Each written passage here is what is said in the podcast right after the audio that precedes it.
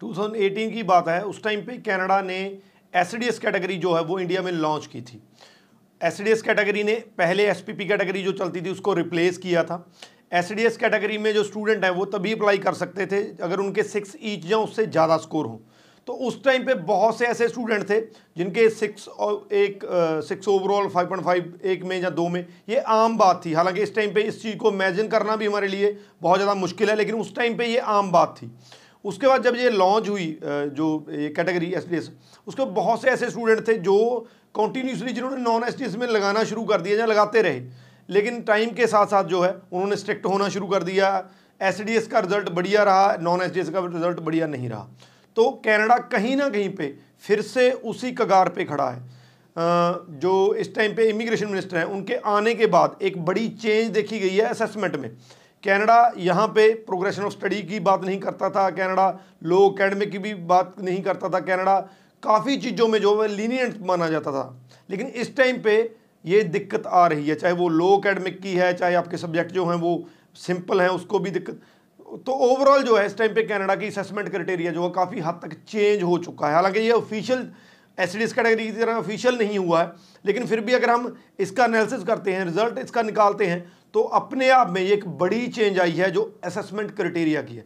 तो इसके बाद जो स्टूडेंट्स हैं जहाँ एजेंट्स हैं, उनको इस तरफ़ ध्यान देने की ज़रूरत है कि इस टाइम पे जो एग्जिस्टिंग एलिजिबिलिटी क्राइटेरिया है, उसके हिसाब से ही जो है वो फ़ाइल को लगाया जाए। अदरवाइज़ आपको दिक्कत आ सकती है।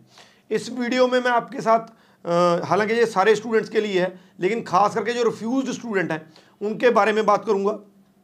तो अगर आपने कैनेडा में फ़ाइल लगानी है अगर आप रिफ्यूज़ हैं तो आपने बहुत सोच समझ कर फ़ाइल लगानी है, क्योंकि आप ऑलरेडी एक बार जो है वो गलती कर चुके हैं। आप उस गलती को रिपीट ना करें तो इसी की वजह से ये मैं ये वीडियो बना रहा हूँ। अब इस टाइम पे जो है कनाडा में दो तरह के जो स्टूडेंट्स हैं, वो चल रहे हैं जिनका रिफ्यूज़ल है। पहली तरह के स्टूडेंट वो हैं, जिनके प्रोफ़ाइल को इम्प्रूव किया जा सकता है, जिनके प्रोफ़ाइल में कोई ऐसी कमी है ऐसा कोई डिसीज़न हुआ है जिसको इस टाइम पे इम्प्रूव करके वो अपनी फ़ाइल फिर से रीलॉन्च कर सकते हैं। लेकिन दूसरी तरह के स्टूडेंट जो हैं, वो ऐसे हैं जिनकी फ़ाइल में वो इम्प्रूवमेंट अभी इस टाइम पे इंस्टेंटली जो है वो पॉसिबल नहीं है।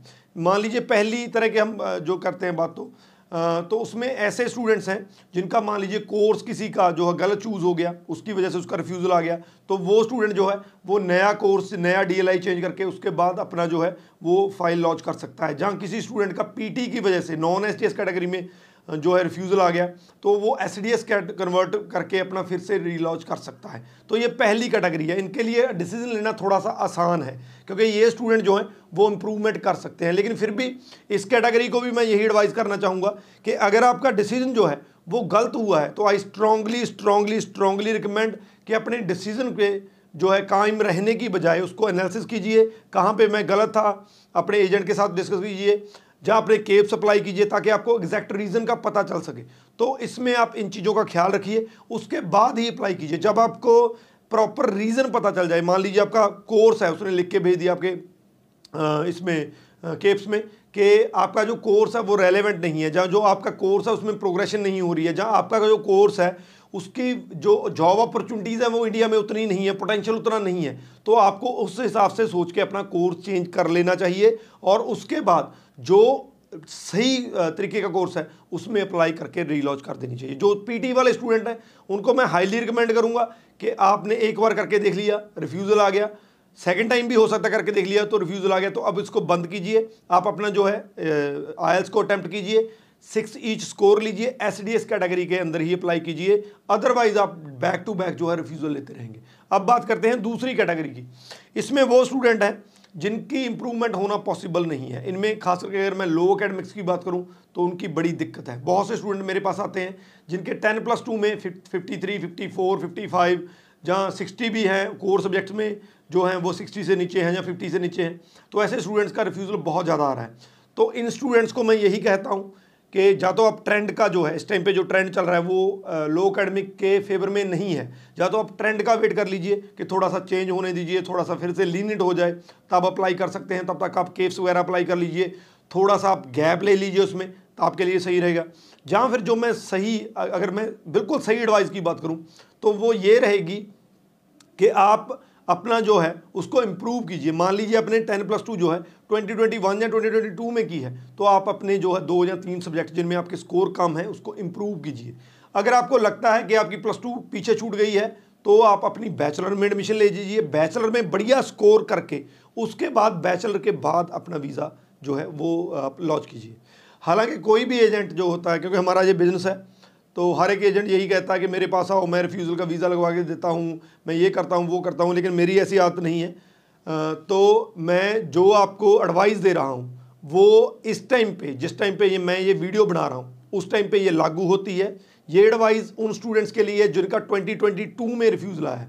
आने वाले टाइम में अगर कैनेडा में जो है ट्रेंड इम्प्रूव होता है तो आप इसी प्रोफ़ाइल के साथ जो है वो अपना लॉन्च कर सकते हैं। लेकिन फिर भी मैंने जो आपको इसमें बातें कही हैं, उन पर गौर कीजिएगा। बैक टू बैक रिफ्यूज़ल लेने का कोई फ़ायदा नहीं है। आप अपने प्रोफ़ाइल को कॉन्टीन्यूसली जो है वीक कर रहे हैं। तो एक बार ट्राई कीजिए। अगर रिफ्यूज़ल आ गया तो केप सप्लाई कीजिए। उसमें देखिए रीज़न क्या है। उस रीज़न को जस्टिफाई करने की कोशिश कीजिए। अगर वो जस्टिफाई हो सकता है इम्प्रूव हो सकता है। अगर वो नहीं हो सकता है, उसको वहीं पे छोड़ दीजिए। थोड़ा गैप लीजिए। जहाँ कैसे तरीके से आगे चल कर वो इम्प्रूव हो सकता है, वैसी इंप्रूवमेंट लीजिए। तो ये था जो इस टाइम पे सिनेरियो चल रहा है मेरी स्टूडेंट्स के लिए ये, जो है, जो बेस्ट एडवाइस मैं स्टूडेंट्स को कर सकता हूँ, वो ये है। इस वीडियो को शेयर ज़रूर कर दीजिएगा, क्योंकि बहुत से स्टूडेंट इस टाइम पे हंड्रेड्स ऑफ़ स्टूडेंट्स हैं, जो रिफ्यूज़ल लिए बैठे हैं, जो कन्फ्यूज़ हैं, जिनको ये पता नहीं चल रहा है कि वो क्या करें। उनको शायद ये वीडियो देख के कोई फ़ायदा हो सके। अगर कोई क्वेश्चन है इस वीडियो के बारे में तो इनबॉक्स में लिख दीजिए, आपको आंसर मिल जाएगा। Rajvi Chahal thank you so much